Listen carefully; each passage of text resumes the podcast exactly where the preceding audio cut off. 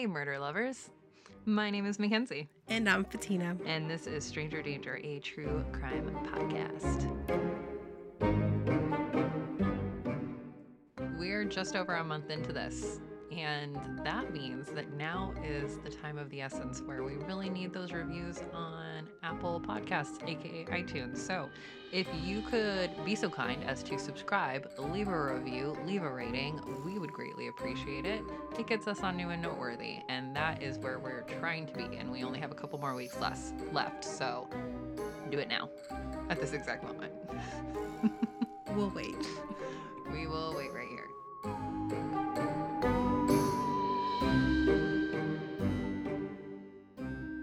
Today is going to be me leading you through my favorite serial killer. Ooh. He is my favorite. I didn't know this was your favorite. Yeah, he's my favorite because he's he's so chatty about it.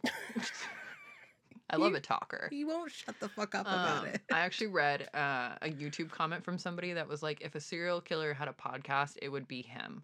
And Hmm. that is a hundred percent true. If there was going to be a serial killer on a podcast, it would be my shining star of this episode, Edmund Kemper, aka the co-ed killer.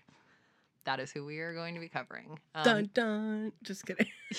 Dun dun dun dun.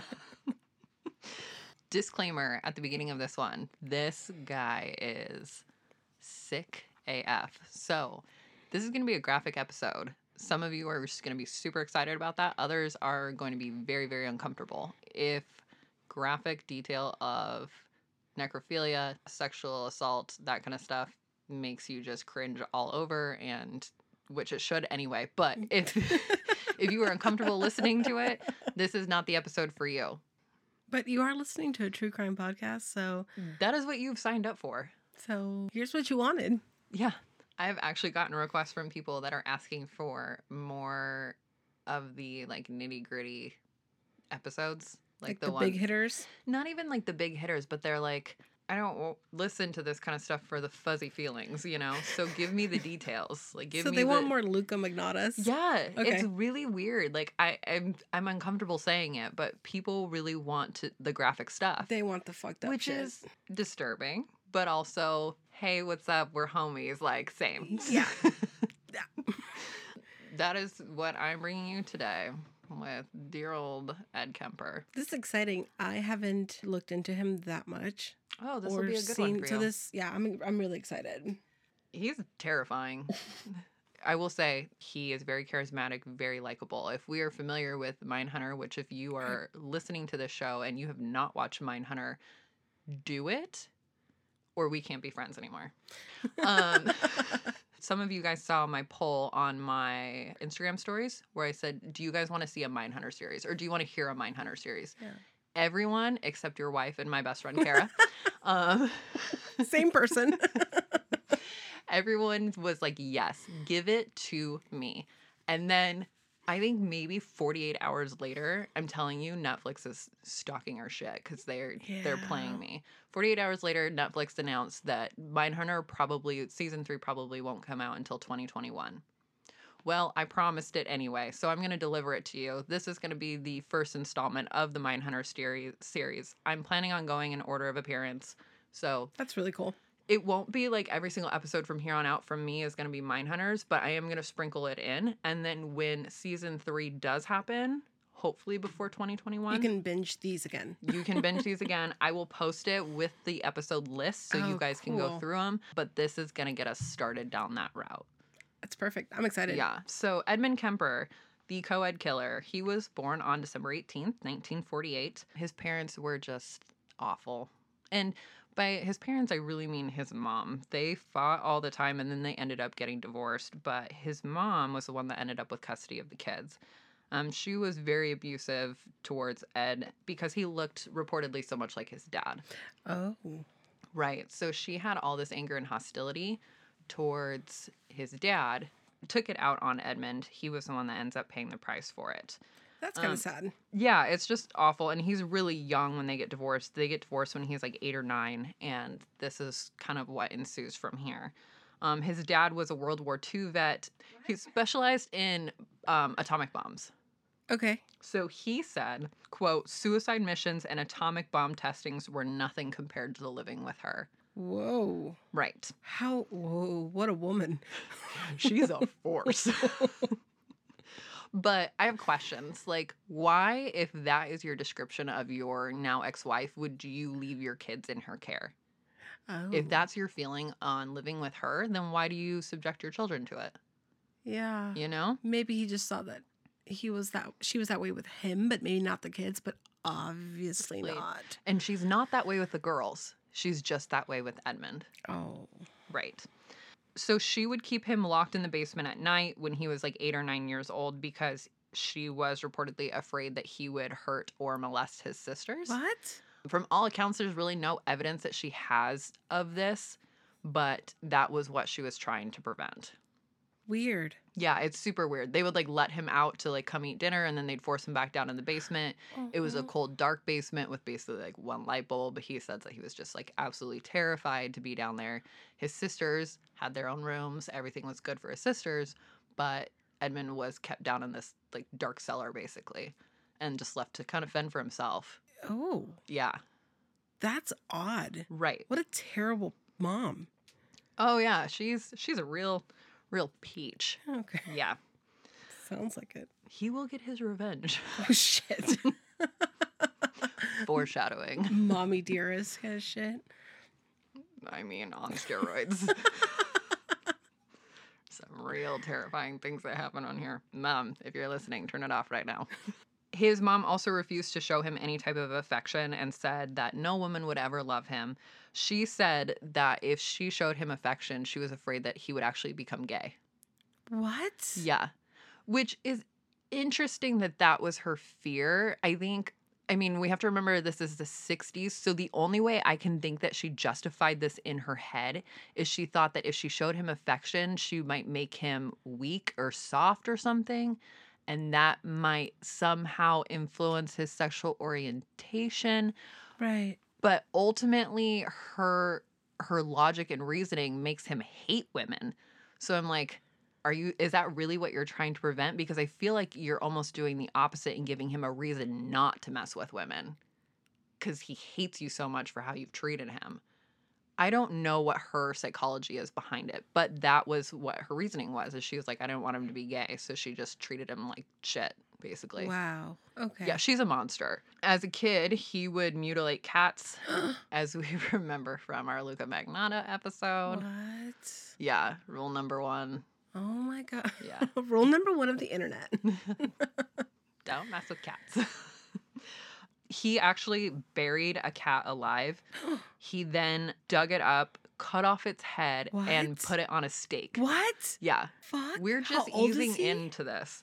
Um, he's a kid at this point, probably like 10 ish from Okay. the timelines that I'm gauging around that age, 9, 10. It's young. Yeah. He then took another cat that belonged to his sister and killed it with a machete and chopped its head off.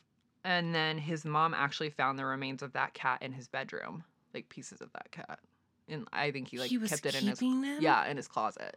Oh which, my god. again, Edmund, just keep the we kitty are alive. we are laying the groundwork here. What we're gonna see is everything he does is consistent. Oh, it's really? just who the victims are that kind of escalates. His style His or his MO. MO is very consistent even from childhood. He also would decapitate his sister's dolls and said that that was something that he really got off on was like popping the heads off dolls. What? Yeah.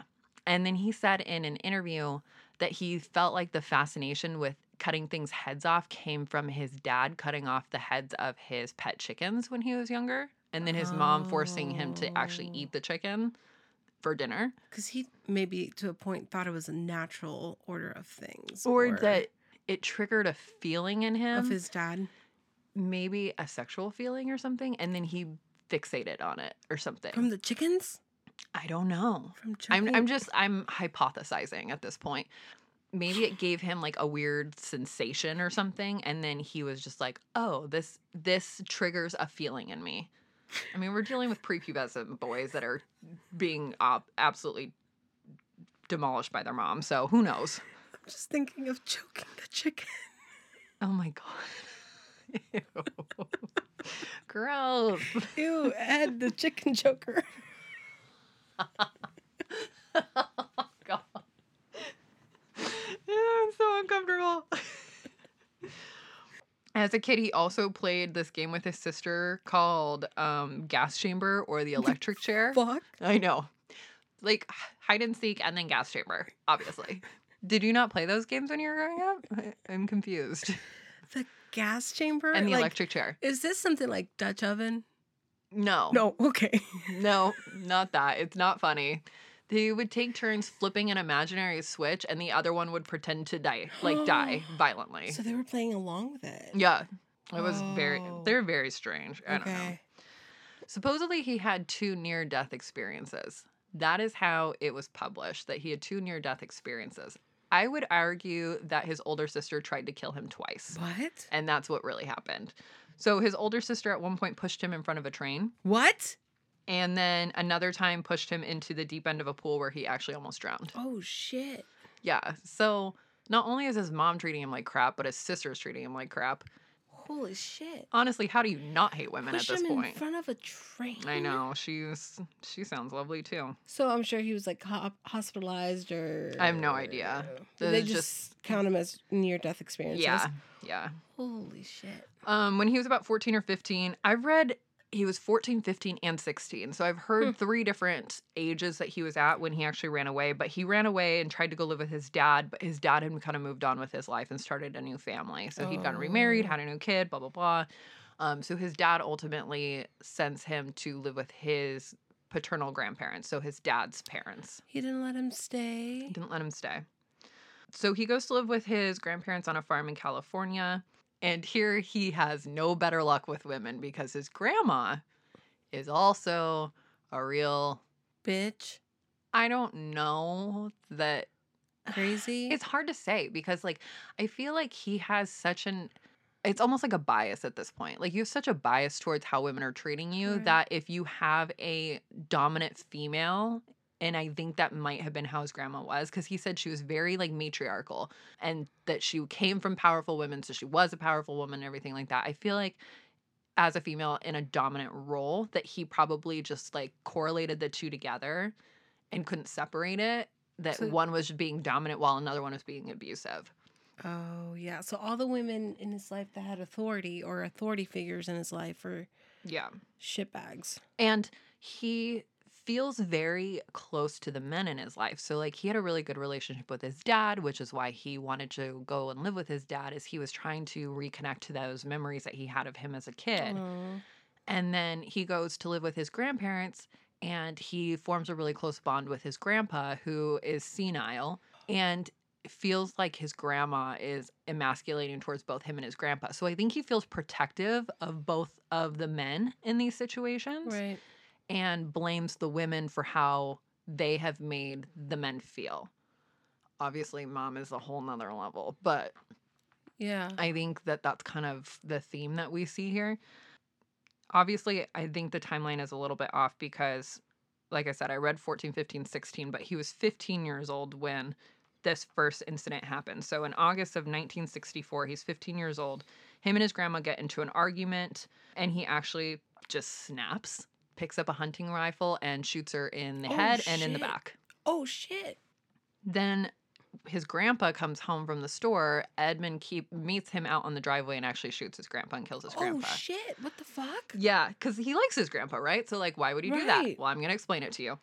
He then goes back in the house, calls his mom in a panic, and is like, "I just killed my grandparents," and his mom tells him to call the police. It's just it's very weird because like he kills both of his parents and then instantly becomes like an infant and he's like I need to call my mommy. mommy. Yeah, so he calls his mom. The mom tells him to call the police and turn himself in. The police he does that. He calls the police, turns himself in At 15. at 15. Again, we will see this be a consistency down the road. When they came to the, The house, scene, yeah. yeah. he said that he shot his grandma because, quote, I just wanted to see how it felt to shoot grandma.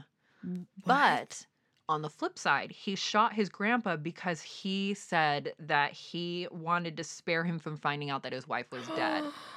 So he Oh, thought that it would like upset him or that it would, you know, negatively impact him, which probably. And so while he was just pissed at the grandma and wanted to just take her out, for the grandpa, it It was was, a more of like a, yeah, it was more of like a protective thing in a weird way. It's very strange. That is very strange. Yeah.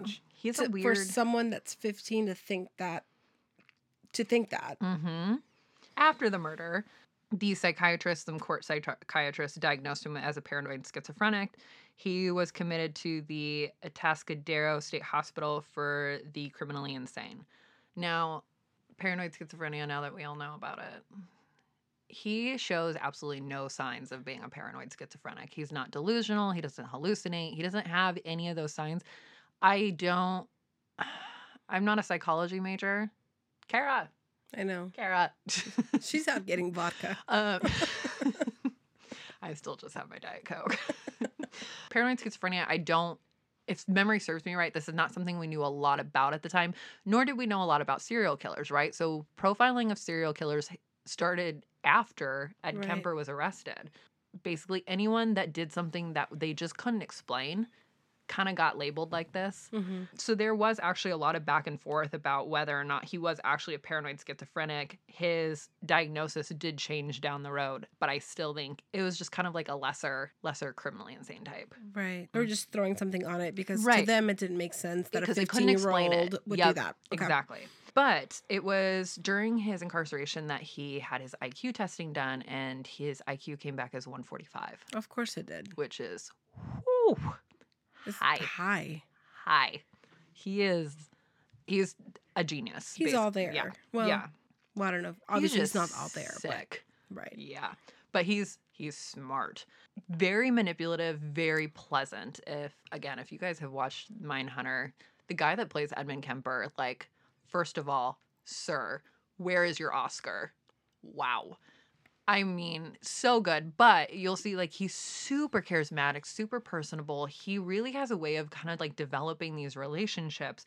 And he did that with the staff here. So, I will say Um, that he looks, well, at least as far as the Mindhunter series goes, he looks very aware of his surroundings and he knows how to analyze people mhm. that are there either to interview him or visit him. And he plays to that Yes. a lot. So during his interviews, what people have noticed is that sometimes his stories will change, and it's almost like they change based on who's interviewing him Hmm. and what type of reaction he wants to get from them. Hmm. So his recounts of his crimes have been fairly consistent, but there is some question about some of the details and how honest he's being because he's a master manipulator. So while we take most of it at face value, there are some details that are some questions because he he plays it. He totally plays it, like you were saying. He really um he really knows how to adjust to the room that he's in. He's reading the room all the way. Yeah. hundred percent. Yeah.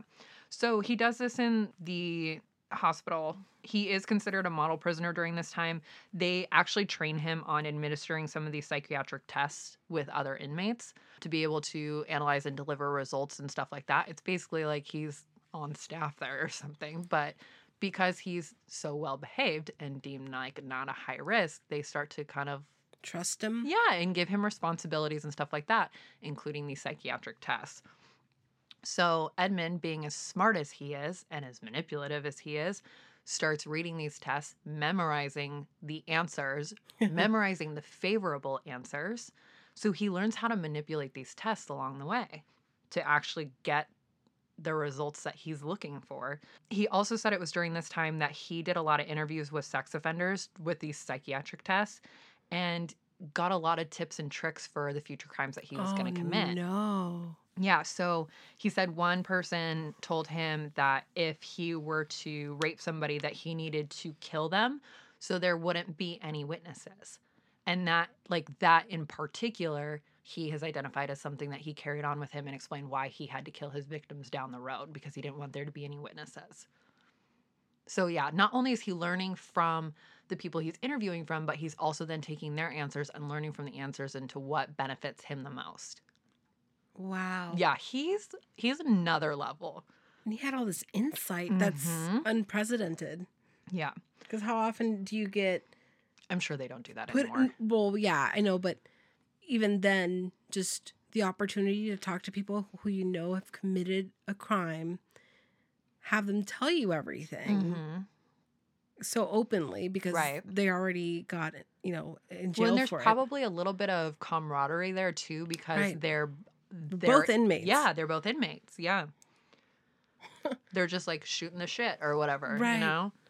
So when he turned 21, he is released from the psychiatric hospital. Who the fuck are the people that are actually supposed to be conducting these tests? I know. They're on lunch. You know what? Let's just let let's just let Ed do it. what the fuck? I know, it's You know what? Fuck my psych degree. You know, Ed Ed sounds good. Let's just have him do it. Edmund. Come here. wow. So yeah, so he's released at 21. He's deemed no longer a harm. Um, they don't even require follow-up appointments from him, like of a psychiatric nature. They do, however, recommend cutting off all contact with his mom. They're like, don't talk to her, don't see her. Oh, based on no his time there. relationship. Yeah, because there's some deep-seated issues there, homie, and they're like, don't don't do it. Right.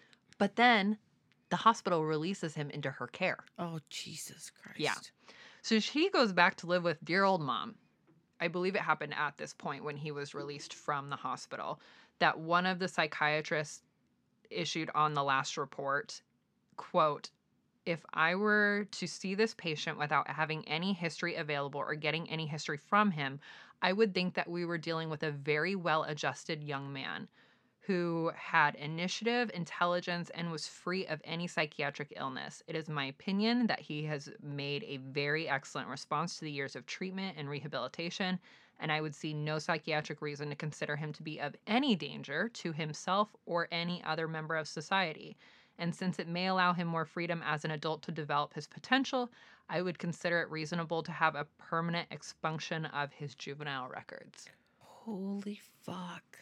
I wonder how often he has regretted writing those words. Yes, but also, oh, can you imagine Ed thinking like, I am so good at manipulating that I had this. You, I think that would be Person. a huge ego boost for somebody that's so broken. Yeah. Absolutely, that Like- he convinced someone Mhm. through and through that Convinced a he's ton fine. of people. Not only that he's fine, but that he's a well-adjusted young man. Not only do people think you're fine, they think you're great. And they great. expunged his record. yes. Wow. So not just yet, but they're going to. That was a recommendation at the time Oh, that we consider it. It will be done, but not yet. okay. I'll get there. Damn, Ed. At this point, he is 21. After his release, he applies to be a state trooper, but What? he's too big. Ed Kemper, in all these years, has grown to be a whopping six foot nine, What? over 250 pounds. I would venture to say at least 300. He Six nine. is huge. Huge. In fact, there's pictures of him standing next to prison guards with his like full wingspan, like his arms fully extended out, and the guards come up to the, his arms, and then he's still head and shoulders above them. Oh, so they're literally shit. under his arms. That's how he's a, a monster. Huge. I can't even emphasize it enough how big he is. I can't imagine. Well, I'm sure you're going to get into it, into the details, but in any type of situation, like even if I'm at the store and I see someone that tall standing behind me, I'm going to be a little scared because I'm like, oh shit. And that's But the thing. I'm like, in any other situation, meeting some, like encountering someone that tall would scare the shit out of me. So he didn't get the job because he's so big. They're like, no, sir. You- What- Like you, you stick out like a sore thumb To Buddy, be a state to be a trooper, state trooper. Yeah, I don't know what the height requirements are or anything like it's that. It's probably not a thing anymore, but Maybe not. I don't know. I don't know how that works. like, sir, you can't fit into a car, so so he started working for the highway department instead. the fuck. Hmm. So one said no, and the other one's like, come on in. Well, the highway department is a government office that just like does. I think it was more like manual labor that type of thing. Oh, like ODOT type thing. Exactly. Okay. For some reason, I was just thinking. ODOT is Oregon Department of Transportation for Oh, those who do not live in Oregon. sorry. Um, but Yeah, so it's the California Highway System Okay. or Highway Department. So it's during this time that he actually starts frequenting a bar. Uh, it's called like the Jury Room, or it's basically like a cop bar. Like the cops hang out Oh. there. It's like he starts to hang out there a lot with them. He actually becomes friends with them. They call him Big Ed. That's not the nickname I would want, but you're like, hey, Big Ed, come on over. no, uh, no, thank you. But- Don't point out one of my flaws. Seriously. Don't just call me big. He was super self conscious about his size. Oh, Like, I that was something that he felt very self conscious about. He was a 13 pound baby. Holy. And that's I a know. turkey. So he's, That's what we had for Thanksgiving. he's literally always been enormous. yeah. And his mom would mock him for this. And she would always refer to Oh, him as like a big oh, weirdo and stuff like that. And he talked about how, like, when he would walk into rooms, people would stare at him and he was always bigger than the kids at school. So he's like super self conscious about this. But then the cops call him Big Ed. And I'm not sure if he was like, Haha. yeah. Or just yeah. What taking note of Like- who's taking note who's calling him Big Ed. yeah, I don't know. But it's also during this time that he becomes bored. He's fighting with his mom a lot, and the fighting is like escalating with her. He moves in and out of her apartment during this time based on like his income sources and also like how much they're really fighting. His mom is working at a university at this time. She's working at University of California, Santa Cruz, but she refuses to introduce him to any of the girls at the university, saying that he's just like his dad and he doesn't deserve to get to know any of these oh. women. Yeah, she just really treats him very horribly.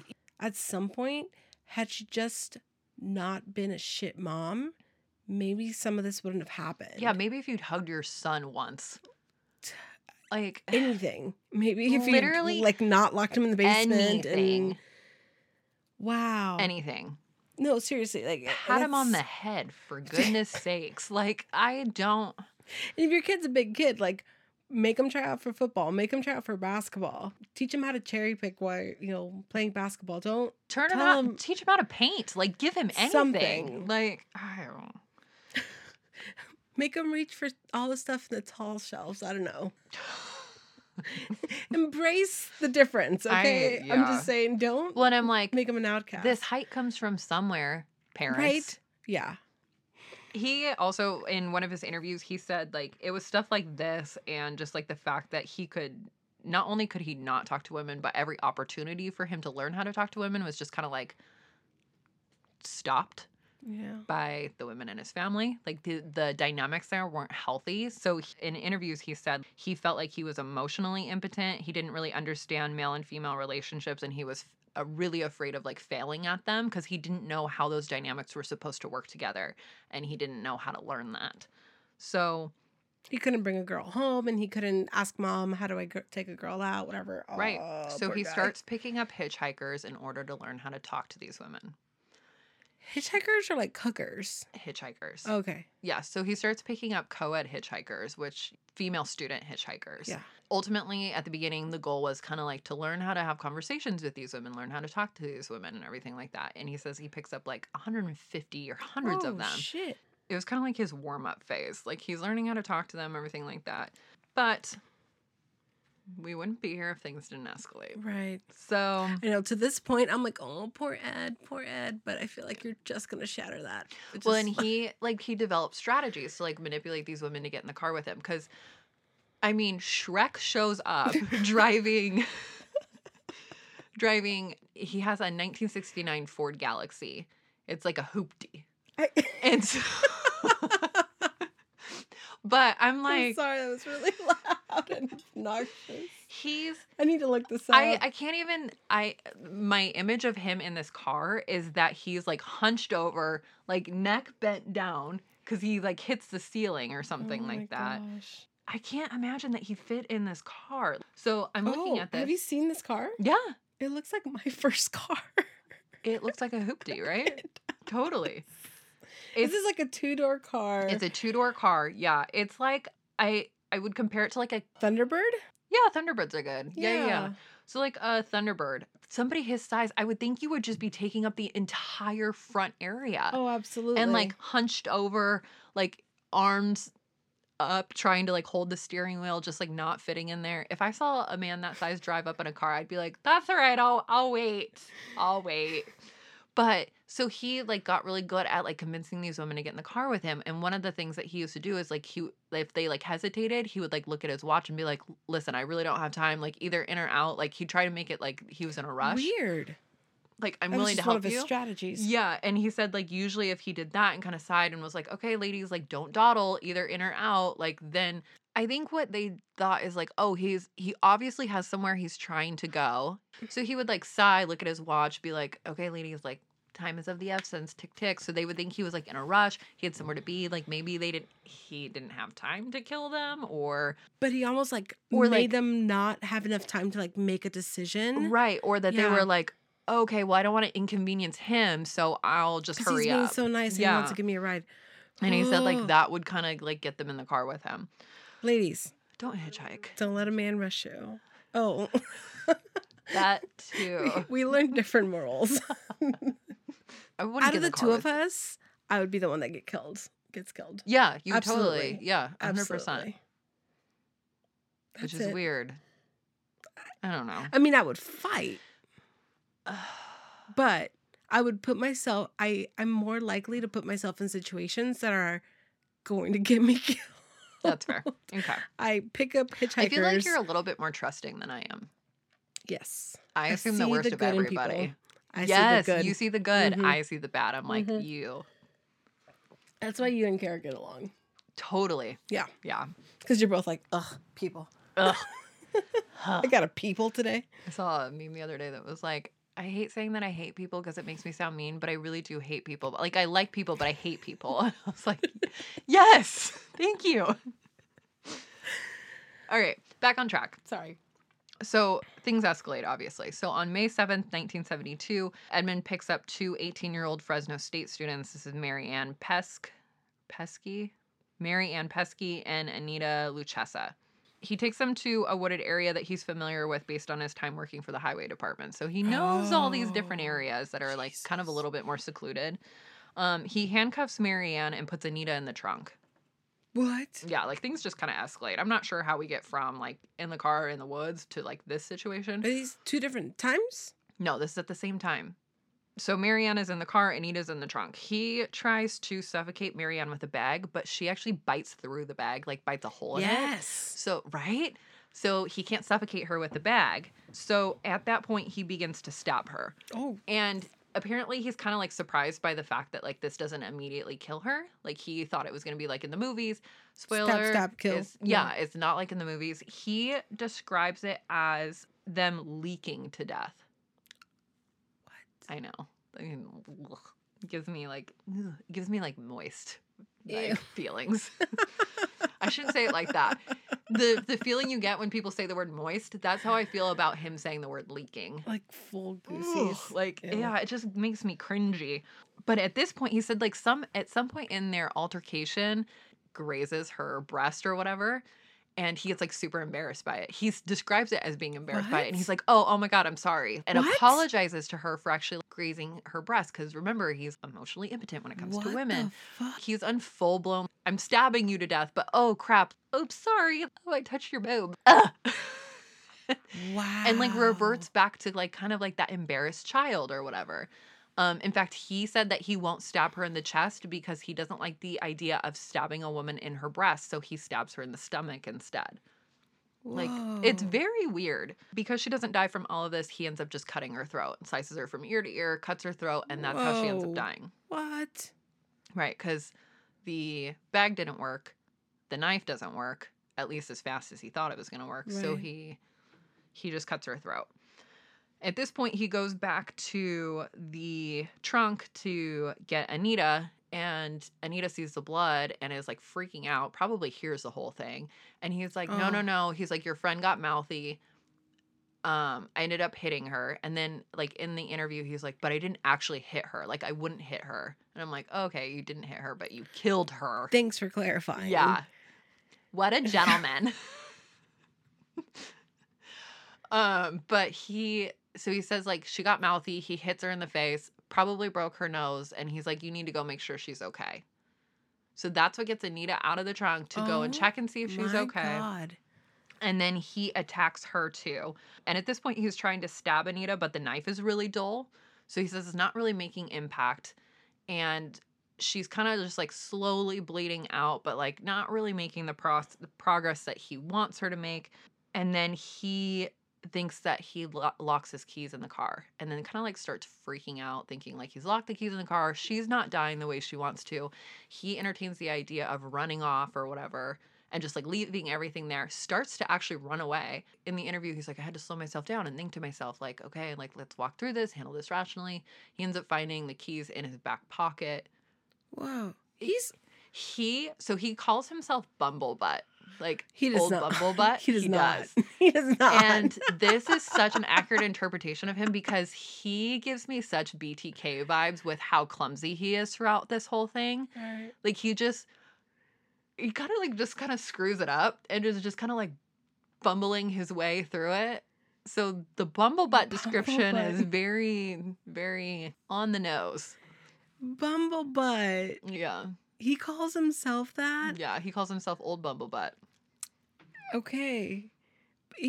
It's weirdly um i don't even want to say this but it's weirdly endearing but uh it is. That's why I'm laughing because I'm like, that's a cute but that's thing. part of that but he makes himself very um very likable very endearing very charismatic so it's stuff like that that makes you kind of like him and then you're like oh yeah he's a bumblebutt because he bumbled his way through his first murder Murders. yeah. he ultimately ends up strangling anita that's how she dies he puts both bodies in the trunk of the car now But on- with hands? wait. mean, like do they have their hands No. I'm sorry. Strangled her. he He strangled, strangled her. her with her hands. yeah I, his I assume so i Okay. i'm assuming i don't know for sure I but can't I'm assuming- imagine how big his hands are. Oh my god, I didn't even think of that. They're probably enormous. Yeah. Like he could probably do that one handed, would be Have, my guess. have you been to Buffalo Wild Wings? Yeah. You You, know, know where they have char- hands on the way? yeah. Yeah, yeah. They have uh, Muhammad Ali's hands and George Foreman's hands. Probably, yeah, that makes sense. And they are triple my hands. And I self proclaimed to have really big hands for a girl, but I have very long fingers. but I I mean, they're big hands. Yeah, I'm sure they're they're probably like baseball gloves. right. Yeah. Oh, so I can't imagine Yeah. So he strangles her, puts the bodies in the trunk. Um, and it's actually on his way home that he's pulled over by a police officer for having a What? broken taillight. Stop it. Yeah. This is Bundy. This is Bundy. So the cop pulls him over for having a broken tail light, um, but the car isn't searched. I have questions. So you stab multiple women. You freaked one of Wasn't them out. one in the front seat? no, they both. Now he's moved the bodies into the trunk. But, But but the one, one he yeah, so the, the one that he attacked and stabbed her in the stomach was in the car. So, and he said that he freaked out Anita because his hands had blood on them. And you cut somebody's throat. Where did you shower? Where did you clean off your car? I don't understand. Like that car had to have blood on it. And either the cop didn't notice it or Like he it was performed some maybe? voodoo magic or something to get rid of it. I have no idea, but the cop doesn't search the car. He just cites him for the broken tail light. Like nothing. And there's two bodies in the trunk. I'm like, wow, you really just weren't looking at all, were you? I I have no idea if they just weren't paying attention or if the signs weren't there and there's something that I don't know. Weird. I'd like to give the benefit of the doubt and say there's something I don't know, but Right. There that's a big unknown. Because Yeah. how do you miss all the blood? Yeah. So they let him off. He takes the two bodies back to his apartment at this point. He's living in an apartment with a roommate. Um, and his roommate's gone. So he takes the bodies inside the apartment. He takes photos of the body, like s- bodies, sexually explicit What? photos in compromising positions. Yeah. Um, that's also very Rodney Alcala. He did the same thing. Yeah. Um, and also Jeffrey Dahmer. hmm Creepy. I'm glad Polaroids are. is this a Polaroid? I'm sure it's a I'm sure Polaroid. it is. Yeah, my yeah, because you can't take in a camera to get it developed. Excuse me, sir. You know, I developed pictures for a while Did you? at CVS when that was right at the tail end of it. It was about the last two years of when film was a thing before they shut it down. And Yeah. Yeah, so I assume that he was doing Polaroids of these. But anyway, he takes photos of the bodies. Um, he ends up raping the corpses. He dismembers the bodies, and then he decapitates them. And just takes the heads off. what? Um, he puts the body parts in plastic bags and disposes that of them near a mountain. Um, but then he takes the heads.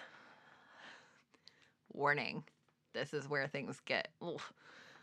Um, he takes the heads and he rapes the heads by way of oral sex um, with the heads Whoa. before disposing of the heads in a ravine. Um, yeah. it's just so gross. Um, the remains of the bodies were found in August, so those were several months later was when they were found. Yeah. Jesus. 'Kay. Do you need a drink? Nope, because we're not at the worst yet. We're really just Oh, easing into really? it. Yeah. So on September 14th, 1972, Kemper picks up 15 year old Aiko Koo, who was hitchhiking to dance class. Oh. Yeah, she's 15. Um, he pulls a gun on her immediately, but says that he's actually planning. Oh, planning he's on. got a gun now. yeah, so he has upgraded. Right. Yes, because he's The learned that the work. knife is not. He said that the knife wasn't very swell. It wasn't a swell knife because it wasn't very sharp. So he said it wasn't a swell. This guy's very one. quotable. Uh, actually, that's a running joke about him is that he because he does so many interviews that he will like plan bits and stuff like that to the point where one time a host interrupted him and he was like, "Hold on, you're gonna ruin the bit." Like he's very much um He's he- thought this out. yeah he's thought this out. He wants to be quoted. He wants the one-liner. So Weird. yeah, it's very intentional. Right. So he pulls the gun on her, but he says he's going to kill himself. He just needs a witness. And so she's supposed to witness it. Again, drives to a wooded area that he's familiar with.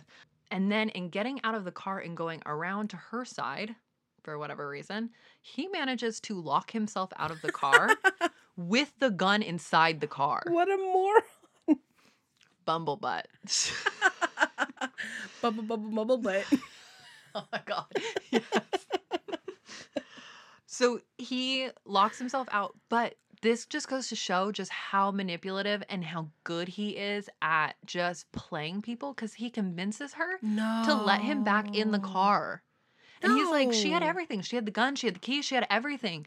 And he somehow manages to get her to let him back in the car. And he's like, I don't even know how I did it. What? Yeah. He's like, I don't know. He's like, it was really just like he surprised himself. yeah, yeah. He's like, even I thought that was a good one. But yeah, he Jesus convinces her to let him back in. Um, and then upon her like opening the door for him, he immediately chokes her out unconscious, Oh my god. rapes her, and then kills her um, by way of shooting her. So at this point, he puts the body in the trunk and then stops at the bar for a few drinks, as one often does after they've killed somebody. So he stops in there for a few drinks, um, and then he goes back to the apartment where, he, again, he rapes the corpse, dismembers it, um, and disposes of it very similarly to the previous victims. The head is done with what the head is done with. And So he did that to her too. yeah. The next day, he has a parole hearing. Bettina's pouring some wine. Hold on. No, Hold, no, I'm peeing. And it is at this point that the panel of psychiatrists deem him no longer a threat. They say he's a well adjusted man and they expunge his juvenile record. And The neck. The reports are that her body was in the trunk at this time, that he hadn't disposed of it yet, that he was on his way to do that and just pit stopped, stopped in there for his board Taking hearing. care of his responsibilities. Yes. What? Yeah. Excuse me, I have court. and then I have an appointment to dispose of a body. Like, I hope you guys And- know that I laugh at him. and like, then I'm the gonna go to lunch. but yeah, he like he stops in there. He has a body in the trunk, and they're like, "You seem like a great man, a well-adjusted young man." On, On your, your way. way. yeah. and then they mark off his record, and everything is sealed. Um, wow. Yeah. You got it wrong. Holy shit. Panel. Yeah. Oh, a pa- I'm sorry. It's I'm a not, It's not that. I'm not listening, but It's a panel. just- There's multiple people. right there's a. Oh, wow. So, So not just one person. This is multiple people that fucked up. right. On January 7th, 1973, Kemper has moved back in with his mom and is driving around Cabrillo College. He picks up 18 year old student Cindy Schall. Um, again, he takes her to a wooded area, he shoots her, um, and then puts the body in the trunk and goes back to his mom's house. What? Yeah, because he's living with his mom. Um, he well, not that, but so that just seemed fast, and he didn't do. Okay, sorry. Yeah. Um. Well, he's not done yet. It's not like you just shot the body and put it in the trunk and then That's got rid of That's- it. No, we wouldn't be here if that was all. So he puts the body in the trunk, drives back to his mom's, and then takes the body out of the trunk and hides it in his closet overnight. Yeah. No. Bettina looks so stressed right now. She's rubbing her forehead. Um, hides the body in the closet overnight and then waits until his mom leaves for work the next morning. Once she goes to work, he pulls the body out of the closet. He rapes the corpse. Um, but and I forgot to mention this with the other the other victim that he shot. He also has start he starts removing the bullets from the body so they can't be identified. And he does that with the first one. He removes the bullets out of the bodies. So that way forensic is- evidence can't tie him to it. He's smart, guys He is smart. really, really, really effing smart. So he removes the bullet um, and then he dismembers her and decapitates her in his mom's bathtub. He disposes of the body, but he keeps the head for several days and continues to Rape it. rape the head over several days. Ew. Decomposition is Ew. setting in at this ew, ew. point. Yeah, Ew, ew, ew. it's really gross. All good things must come to an end. and eventually it becomes, I guess, too gross for him, even. So after several days of this, he then takes the head out to his mom's garden. He buries the head facing up from the garden, looking at his mom's window. And he says that he does this because his mom, quote, always wanted people to look up to her Stop. he hates this woman. Like he hates her. So yeah, he does that intentionally. So she's looking up at the window because of that reason. Uh, the body was thrown off of a cliff previously. It's recovered over the course of several weeks because again, it's dismembered. I've read both accounts that he dismembered them with a power saw as well as an axe. I don't know which one is true or if it varied based on victims. This one Mhm. specifically said power saw. Um, but I've also heard accounts of the other ones being dismembered with an axe. So the axe seems like it would just be like a lot of work. But well, maybe not for him. I was gonna say, but lumberjack here, Right. like One and done. that's what he should have done for a living. He should have been a lumberjack. he Should have been a That Paul a Bunyan I'm impersonator. sorry. so on February 5th of 1973, Ed got in a big fight with his mom. He got super pissed off and he left the house looking for victims. At this point, students are on high alert. They are told don't get in cars and accept rides from strangers. You should only be accepting rides from people that have a college or university sticker on the car. What? But they didn't know if it was someone from the university. Well, mom works for the school. Mom works for University of California, Santa Cruz. oh. So guess who oh, has a sticker on their car? Fuck. That's right. Edmund has a sticker on his car. So he has a university sticker because his mom is employed with the college and he uses that to convince these girls to get in the car with Oh him my because God. everyone's telling all these students nothing is safe except for cars that have the sticker on them. And he said, actually, in an interview, that he wouldn't kill any of the hitchhikers who got in the car with him and brought up the co ed killer. If they like made jokes and were like, oh, you know, that guy that's going around killing people, hope you're not him, ha ha ha. Or like they would talk about it with their friends or whatever. If he had more than one of them in the car and they would like, or the conversation somehow got sparked, that he like th- at that point they were off limits. He said that it was like it was very embarrassing and it was like almost like he didn't want to be associated with it. So he like at that he point he- was it. I know. I know. Monica. That was so good. That was a friend's reference for those of you who don't know. but yeah, he Um, would let them off the hook if they like brought it up. And You know, I've done that with hitchhikers. you've picked up hitchhikers? Oh yeah. See, this is how you're gonna end up dead. Okay, Oh, I, I I've picked up hitchhikers on days like the days that we've had really bad snow, and it's women. Okay, I'm not saying how to. This is not a. You know they use those people to like recruit sex traffickers. Okay. Sex, sex trafficking victims. well, right? so what I do, guys, because, go over to the Instagram and give Bettina a real scolding for this. So no, what I what I've done. So Mm-hmm. I've done this a couple times since I've been married. Kara hates it, so I I don't do Obviously, it. but- because Kara is me and I am I- her, and I hate it, so she would hate it. anyway, so really heavy snow day, and what I did was I it was two women, and the bus weren't the buses weren't running anymore, and they were Mhm. stranded at their bus stops. So I, they got in my car, and I took pictures of their IDs, sent them to Kara, and then, of course, as we were writing, um, may or may not have said like, "I'm just hoping you're not a killer." I would, if I got in the car with somebody and they were like, "Can I take a picture of your ID?" I'd be like, "I'm gonna I mean, no. go." Well, I mean, these are not elderly women, but women in Middle age. middle age women and you know they were out stranded in the cold not proper. Okay. clothes and stuff Famous last words. listen I, Kara I got it from Kara too I bet you did. Good So- job, Kara.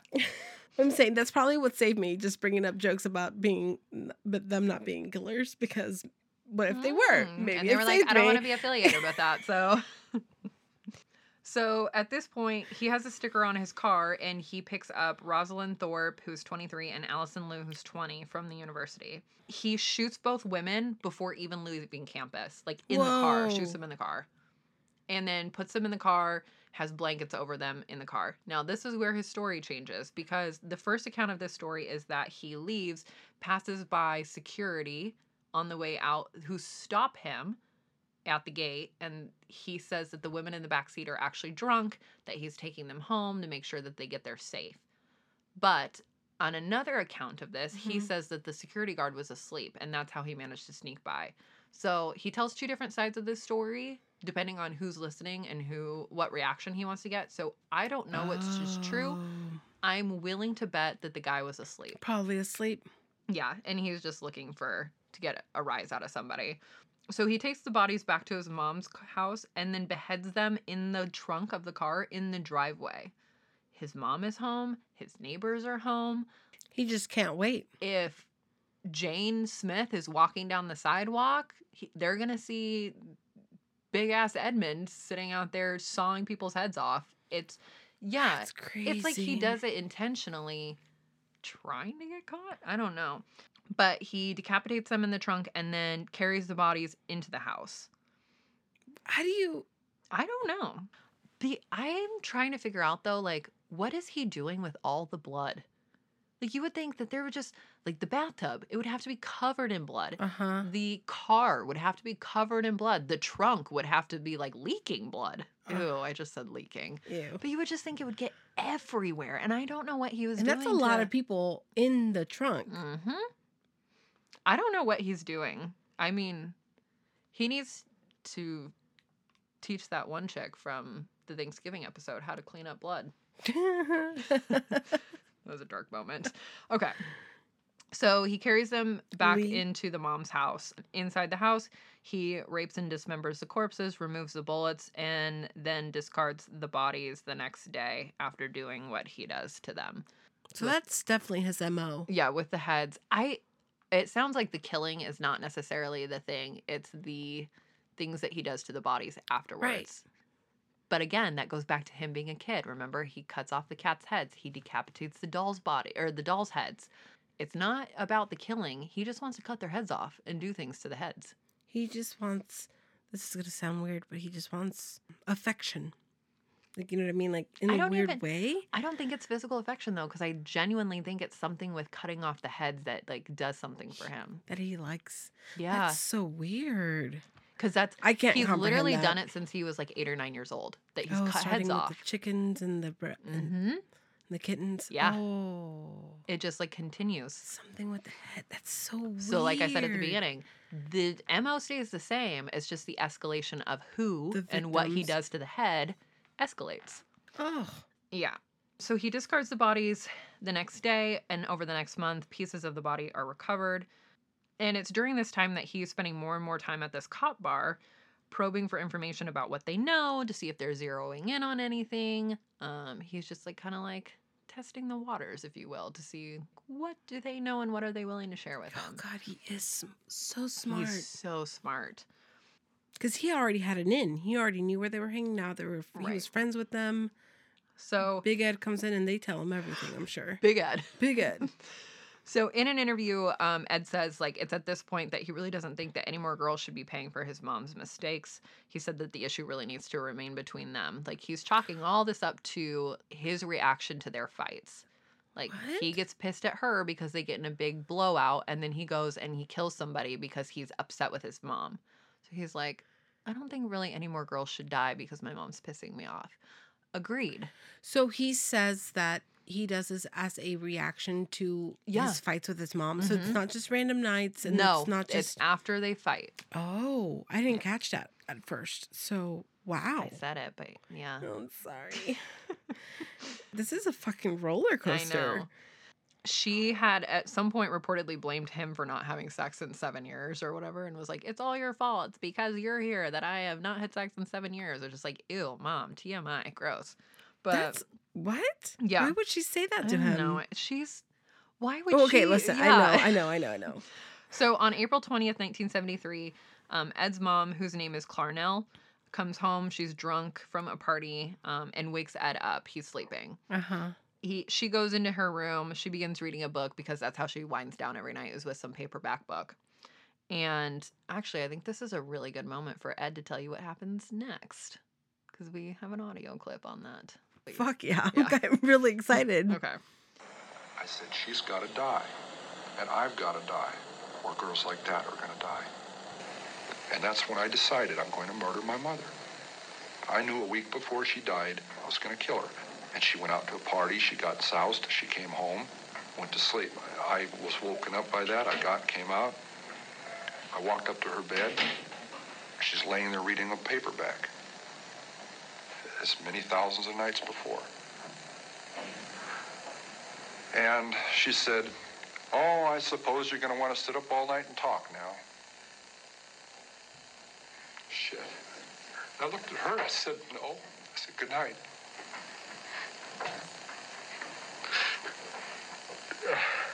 And I knew I was going to kill her. You know? And I'm so cold. It's so hard. And that's the first time in 10 years I've looked at it that way. I mean, that intensely, that honestly. It hurts. What we hear from Edmund is that obviously she's come home from a party, she's drunk. They have that exchange and it just like triggers something in him. And so he kills her. And we hear him in the interview getting like actually upset about it. But again, this guy is very manipulative. So is it real tears? Is it not real tears? It's hard to know, but he's seems to be actually broken up about the fact that he has killed his mom. It's very weird. I mean, he was wiping away quote unquote tears. Yeah. And it does, wow. Mhm. It's so weird to see the interviews of of people like serial killers well, and he's very talking. he's very honest. Well, I shouldn't say he's very honest. He's very transparent. So he explains this a little bit further of why he is reacting the way he is. We'll play this clip right now. It hurts. Because I'm not a lizard. I'm not from under a rock. I came out of her vagina. See? Came out of my mother. And in a rage, I went right back in.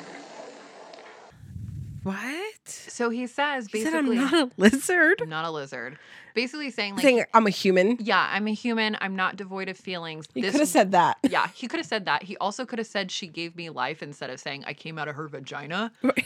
But It it's it's so weird and, and this is what fascinates me about he knows exactly what to say, Mhm. when to say it, Yeah, how, to, say, it. Yeah. and he is captivating his audience perfectly. Right. Uh, Like I I watched that whole interview because I was like, this is fascinating because Right. he does he's a great storyteller. He's a fantastic That's storyteller. exactly what Yeah. it is. So you're like, because he says stupid weird shit like lizard and I came out of my mom's Right. vagina instead of like you said gave birth to me. right. So you're sitting there thinking and you're analyzing It's and you're thinking why did you say it that way? and even like his tone, his cadence, anything like that is just he's it's he's actually like his voice is very soothing, which explains some things here down the road. But he has a very soothing voice, so he's actually kind of like eh, the sound of his voice is kind of pleasurable to listen to, but also like the way he tells stories is really it draws you in. Right. So Huh. um, that was kind of his description of ha- uh, what brought him to killing his mom. But um, mm, this is. Ugh. He did not. Oh, he did. Oh, he did. Oh my god! It just clicked Bettina's in my just having head. a moment of realization Because- that the rest of you should be having here in just a second. Don't spoil it for him. So, mom's got to die. And we know what he likes to do with the bodies. no. So he No, no, no, no, no. gets no. upset that she dismisses him or whatever and then he waits for her to fall asleep um, and then returns back to her room and bludgeons her with a claw hammer Whoa. the the murder piece is not is not a thing for him like he's not one of those people that needs to kill people the same way every time he just it's after they're dead Right. that he's consistent Mm-hmm. how he gets to the dead part can vary. So he kills her with a hammer and then slits her throat with a knife. so at this point, Just this makes me so uncomfortable. Just do it. It's not a peel; it's a it's a rip with hair on the band-aid and everything. Um, Uh, he decapitates her head. He. I'm sorry. I'm super uncomfortable and I'm looking at you and you're also equally uncomfortable. and I usually don't get uncomfortable, but it's just that it's his mother. Yeah. So he decapitates the head. He orally rapes the head by having oral sex with the head. And then he uses the head at a, as a dartboard. He puts it up on a shelf and uses it as a dartboard and then proceeds to scream at the head for like an hour because he's just. It's like all these years of pent up aggression are finally coming out on the head, along with some really sick sexual fantasies. Holy shit! I Um, what? after he and he always says like he humiliates them like that's the way he describes it he's like i humiliated her head i i humiliated the body. It's like no oh, you, that's you raped his- them. Right. yeah you raped them. That's how he describes Yeah. it because he doesn't want to say rape. right. So he says he humiliates them. Wow. so he did that to his mom's head as well. But after he gets done raping the head he actually cuts out his mom's tongue and rips out her voice box. Like her larynx vocal cords everything. And then stuffs them down a garbage disposal and turns them on the garbage disposal spits out pieces of the What? voice box and he says that that seems only fitting because of how often she used to yell at him a moment of silence please Well, it's almost okay. Ah, okay, I'm gonna say this and uh, whatever. It's almost poetic to him in his view. I I think it's a moment of irony for him. Yeah. Okay, just ironic, Maybe- but like But yeah, he probably did look at it as poetic justice. He's like, you yelled at me all these years, and now I'm going to rip out your voice box Yeah. and and stuff it down a garbage disposal, so you can't ever yell at me again, bitch. but she got the last laugh. Because she spit her voice box back out at him, yeah. But he was kind of amused by that. He then puts the body in the closet and then goes to the bar for a drink because what else do you do after you rape your mom's head? He comes home and at this point he actually invites his mom's friend Sally Hallett over for dinner and a movie. I'm like, man, The this is a whole day right? night event. I have no idea. Like, I'm like, how many hours in a day do you have? He invites her over for dinner and a movie. His goal at this point is to have a second victim so he can paint it as the two of them, when they disappear, that they went on a trip together. But Oh, he changes course here very quickly. He strangles Sally and then puts her in the closet as well. I don't see that he actually does anything. I didn't read anything about him doing anything to Sally's corpse at this point. I think she was a victim more for the sake of an alibi or something like that, or like to cover well, he was up trying to make up this Yeah. weird story. Yeah. but then I, I he changes his mind. I don't know. I think he thinks he like is not going to get away with it. He knows. So yeah. He. It's too is it. complicated. Yeah, because now like Your mom's mom is missing. dead. Yeah. So he gets in the car and drives to Pueblo, Colorado. He's got three guns in the car, rounds of ammunition, because he's sure that he's going to be the target of a manhunt. He turns on the radio and nobody says anything about him or his mom or the friend or anything like that. So he's w- driving the whole way to Colorado, drives straight through on caffeine pills Whoa. And is listening the whole time and nobody ever mentions him. And then at some point he just gets fed up with waiting for somebody to mention him. He wants to. Whoa. So, like he did with his grandparents, he calls the police. Once he gets to Pueblo, Colorado, he calls the police and he tells them that what he's done, he confesses to the murders, and the cops think that he's joking and they tell him to call back. And they just like completely dismiss him. What? So a few hours later, Ed's like, "All right, I'm going to call him back then because they told me to call back." You know what's so weird is that I'm thinking that this whole time that he's trying to listen in to see if there's if there's looking for him, mm-hmm. he's probably thinking in the back of my mind, if I called my mom right now, what would she tell me to do? Call the police and turn myself in. Yeah, that's Like he interesting. I did with his think of that. grandparents. Yeah, probably. Oh, So he calls back a few hours later, and this time he asks to speak to an officer that he knows personally because he's he's he's Big Ed. He's he homies. goes he goes from oh from so he calls bar. his friend, and he tells him what he did. Again, he thinks he's joking, but then like Seriously, Ed who jokes like, about that? Well, Ed's like, no, no, but for real though. And so they he waits for them to show up and take him into custody. At that point, he confesses to all the murders. And he said that he confessed and turned himself in because it was no longer, his crimes were no longer serving a purpose. Presumably because his mom is dead at this point. He no longer has any anger that he needs to take out on anybody or anything. Oh. So, like, he ends it at that point because he's like, I'm done. I'm Like, done. Yeah. There's nothing else left for me to do because the whole point was getting even with my mom or like having a stress break from all the fights with my mom. My mom's dead now and don't got anyone to fight with, so I'm good. He's happy. Yeah, he's done. In custody, he tries to commit suicide twice while he's awaiting trial. Um, they plead uh, not guilty based on reason of insanity, but the court finds him legally sane at this point. It's also during this time that people start digging into his juvenile record and find out all that's involved in that. Oh, that's weird. Made Well- a made a few mistakes there, didn't we, Right. panel? and the jury they find him legally sane. The jury deliberates for five hours. They find him sane and guilty of all charges. Ooh, that's a fast one too. At this point, he requests a sentence of death by torture. Excuse me? I don't know. Apparently, the electric chair and the gas chamber games are off the table that he used to play as a kid. He's But- like, I've done this before. I know what I want. Well, and California is in a weird place because they're always changing their laws and everything like that. Right. They were in that rehabilitation phase. Remember from Rodney Alcala? Yeah. Uh-huh. The death penalty isn't really an option. So they sentence him to seven life sentences to be served concurrently, which means he's serving the them at the same time. time. Right. Not consecutively, concurrently. Mhm. How They denied okay. his request for death by torture. They're like, no, sorry, we can't do that. we can vote on that though. I'm very I'm very gray on the death penalty. I like Yeah. I I'm one of those people that like I see both sides of it and I'm not really sure where I fall on it. I I have It- my ideas.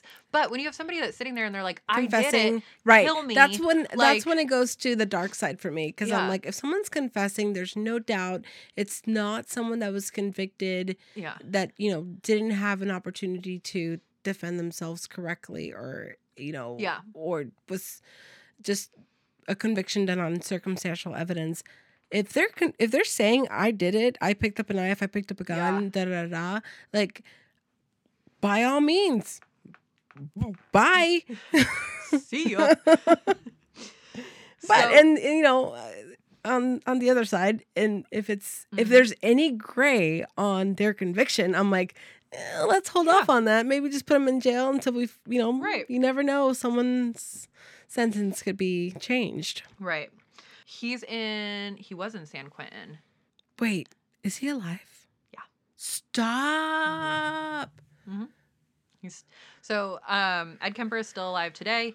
He was serving in San Quentin um and was actually on the same prison block as Charles Manson. So that Ooh. um episode in Mindhunter Mindhunter. where he refers to him as being short and he's like he's very sensitive about his size and everything like that. they actually did know each other. They crossed paths like they he's he I don't think he really cared for Charles Manson very much, but they were like they hmm. actually did know each other. Again, considered to be a model prisoner. The guards actually like like him. I would venture to say like some of them like they're like pals.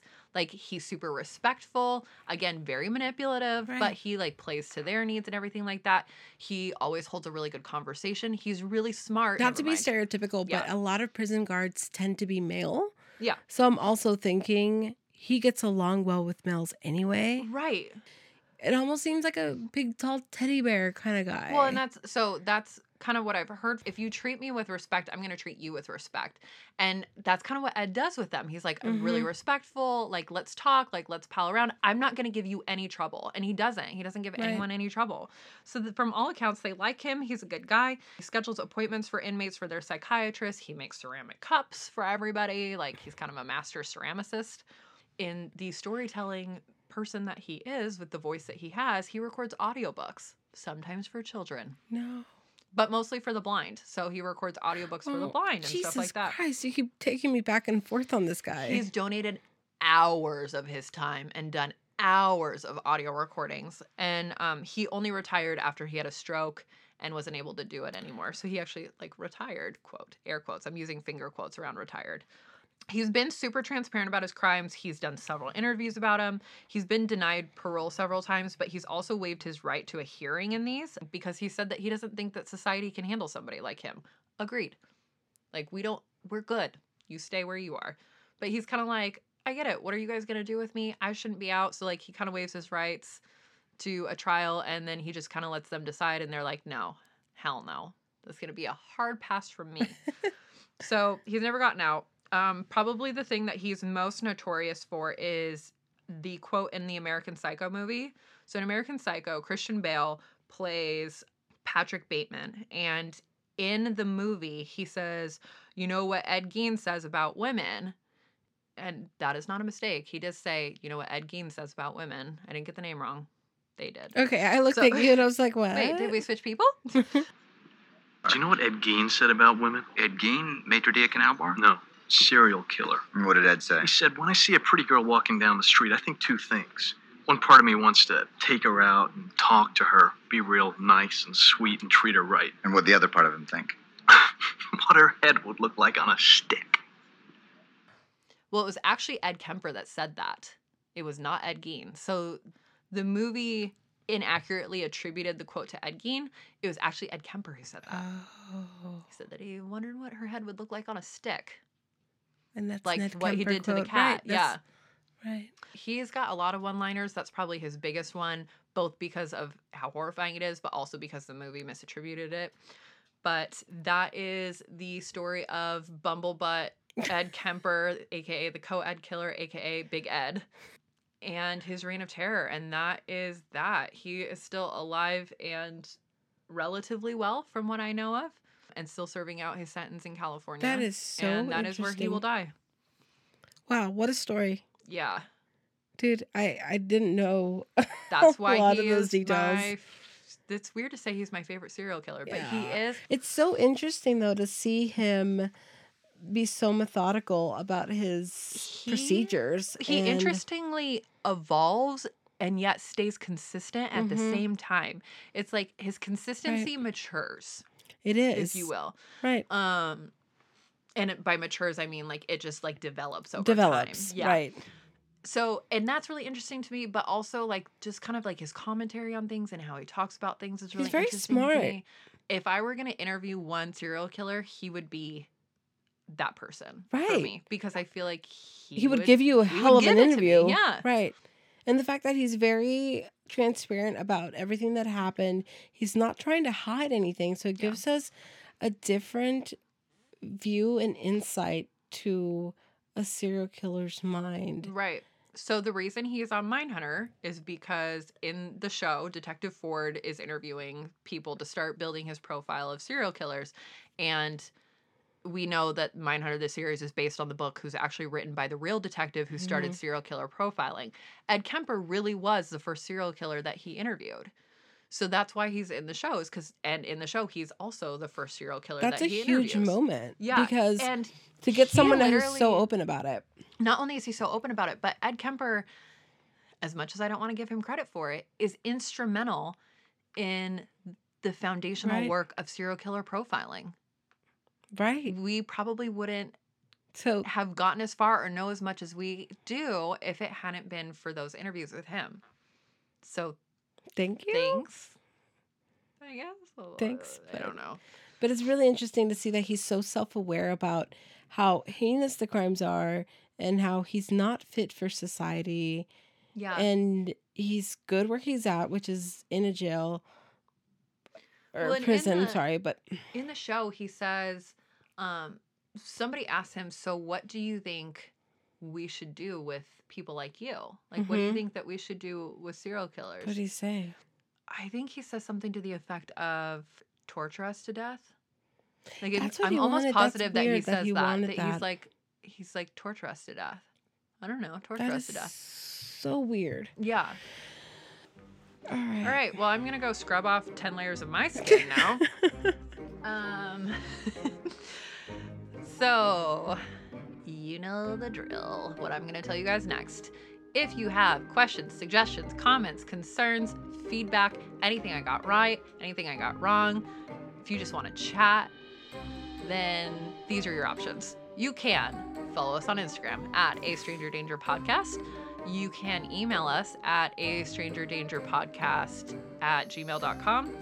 Bettina hit him with the Facebook Facebook, Stranger Danger, colon, a true crime podcast. And Twitter is SD True Crime Pod. Yeah. Nailed it. Awesome. Boop, boop. All right. All right. Thank you guys. Thanks, guys. And we will see